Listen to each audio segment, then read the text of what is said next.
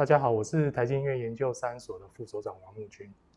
大家好，我是台经院研三所的李永正。我们今天要跟大家分享是我们这一次台经月刊九月号的专题，主题叫做数位发展时代的产业契机，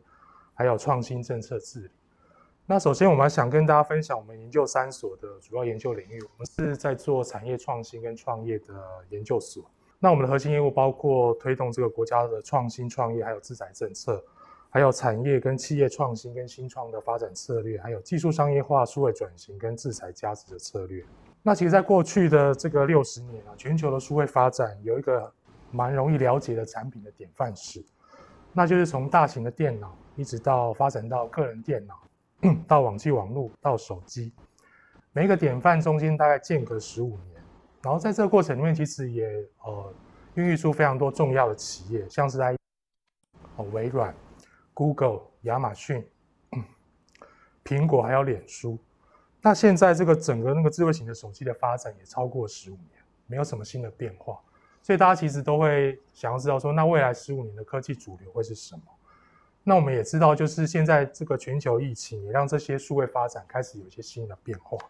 那我们这次的专题其实就是在这样的背景之下，尝试要去探讨，在政策上到底要怎么样去引导产业产生新的创新的动能，还要怎么样累积出新的竞争力的要素。那接下来我们就请李永正博士来为我们介绍本次专题的内容。谢谢王副所长，这是专题就是延续我们台经院研三所的长期以来的专呃专业的研究领域。那我们这次呢会收集世界各国在数位转型、数位发展时代一些典范的政策个案，延续我们三所在创新创业政策的研究的这个专业领域呢。我们过去这几年观察发现，就是数位转型时代竞争力的要素和来源都已经不一样了。所以在如何要继续鼓励产业创新创业这样的政策做法呢，势必也必须有所不同。那这次我们的专题就从不同的角度收集世界各国主要的一些典范的个案来跟各位分享，希望能够从这些个案里面萃取出一些值得我国相关政策单位参考的经验，在未来推动数位转型或者是绿色转型或者是数位发展这种时代一些可以参酌的经验。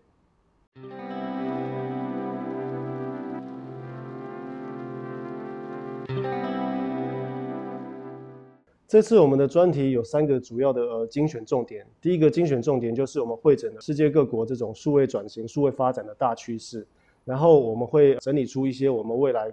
政策上发展的一些策略方向。那首先呢，我们来介绍、呃、国内外数位转型、数位创新这种大趋势。我们发现世界各国为了因应这种全球级的这种大型挑战呢，各国的公共支出都有所明显的增加。另外一个就是像美国这种超级大的公司，例如呃 Google、Apple、Facebook、Amazon 这些大公司在数位数据上的垄断的这种地位，引起各国政府的警觉，所以在监管上的做法呢也有所改变，有所精进。另外一个就是疫情的关系，所以数位转型的必要性和重要性开始受到更多的重视和更广泛的重视。再来就是气候变迁的议题，像如何征收碳税啊，如何在边境管理这种产品的进出口这样的问题，也成为各国政府重视的重点。另外一个就是我们在推动数位转型、数位发展，到底这些政策要怎么衡量，它应该用什么架构来去了解、呃、推动的进程，也是一个重要的趋势。因应这样国内外的趋势呢，我们发现就是应该要在国内发展出一套能够衡量数位发展的这种指标体系。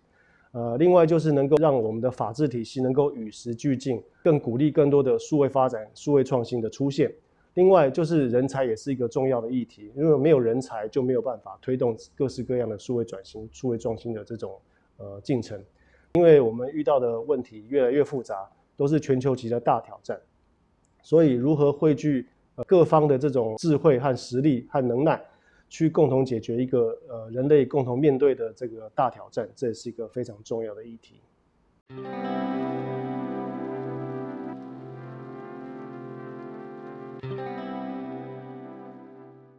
第二个精选重点就是我们发现在二零一九到二零二四年，欧盟执委会推出了六大优先任务，其中最重要的两项任务就是绿色转型还有数位转型。绿色和数位双转型的做法其实有许多可以值得我国借鉴的地方。绿色转型和数位转型的重要性在于，它是为了改变未来我们人类的生活方式，还有拯救整个地球的环境还有气候。如果没有这两个绿色转型和数位转型的支持呢，其他欧盟的所谓的理念或四大这种呃优先议题，其实都将流于空谈，没有办法真正落实和执行。绿色转型和数位转型这两个重要的议题，它的特性在于，它有议题的领域非常广，呃，复杂度非常高，挑战性非常大，还有推动的时程非常长，同时也会呃需要很多不同的组织和利害关系人来共同参与。那由于这样的特性和原因呢，欧盟从他过去的经验得知，就是要用一种呃公司伙伴协力的这种机制，呃 public-private partnership 这种方式去推动这样的议题，共同规划未来的愿景，化解这种研发和创新这种活动的不一致、零碎化、重复投资或者资源错置的问题。欧盟的这种经验对我们的启示是，其实有两大重点哦，就是第一重点就是。欧盟在推动这样的这样议题，其实跟我国在追求二零三零这种呃科技愿景，还有呃六大战略核心产业，或者是呃其他行政院主轴计划相关的一些政策，其实都有共同和相近之处。所以欧盟推动这些用呃公私协力的方式去推动这种复杂的议题，其实对我国来说是有一些呃参考的价值。那另外呢，就是。欧盟成立这些组织，其实都他们都非常乐于跟我国对接，因为他们非常重视台湾的科技实力。那对我国来说，我们其实应该用我们的科技实力去换取我国在欧盟这种创新价值链里面的地位。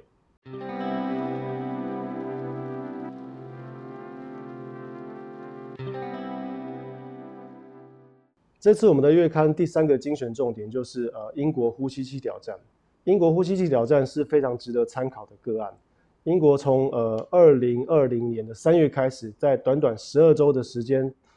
量产了将近要原来量产的这种量呢，将近要二十年才能完成的呼吸器的这种产量。那其中包括了重新设计、试产、量产，还有检验、人员训练，在全球调度了超过四千两百万个零组件的这种供应链管理。最后在十二周之后，交付了一万三千四百三十七台呼吸器给英国政府。对于这种挑战呢，是几乎是一种不可能的任务。他们的这个整个过程、还有流程、还有经验呢，非常值得我们参考和学习。那英国呼吸器联盟的组成呢，是由英国这个 High Value Manufacturing Capital， 它其实就是有点像英国的工研院的一个体系哦的这一个执行长叫 Dick Elsie 来领军。那他领导了将近呃七十家企业参与，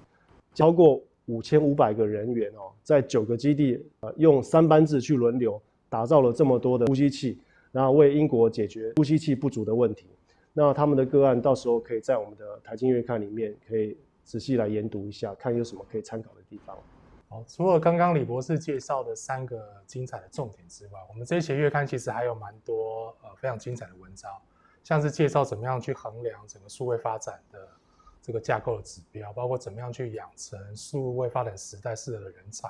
等等这些议题，都欢迎大家去参与这一期的台经月刊，也欢迎大家到以下连结去观看更多的资讯。然后除了在台经院的院网的数位影音专区，我们有放呈现影片之外，也会同步到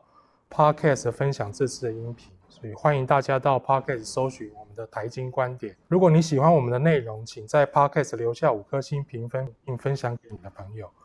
另外，我们台经院的台经观点的 Podcast 使用的 Host 代管服务商是 SoundOn 平台。SoundOn 拥有完整的分析数据，许多知名的节目都选择了 SoundOn 的服务。同时，他们也是我们台湾本土的团队。有需要的朋友可以上网搜寻 SoundOn 了解。谢谢大家。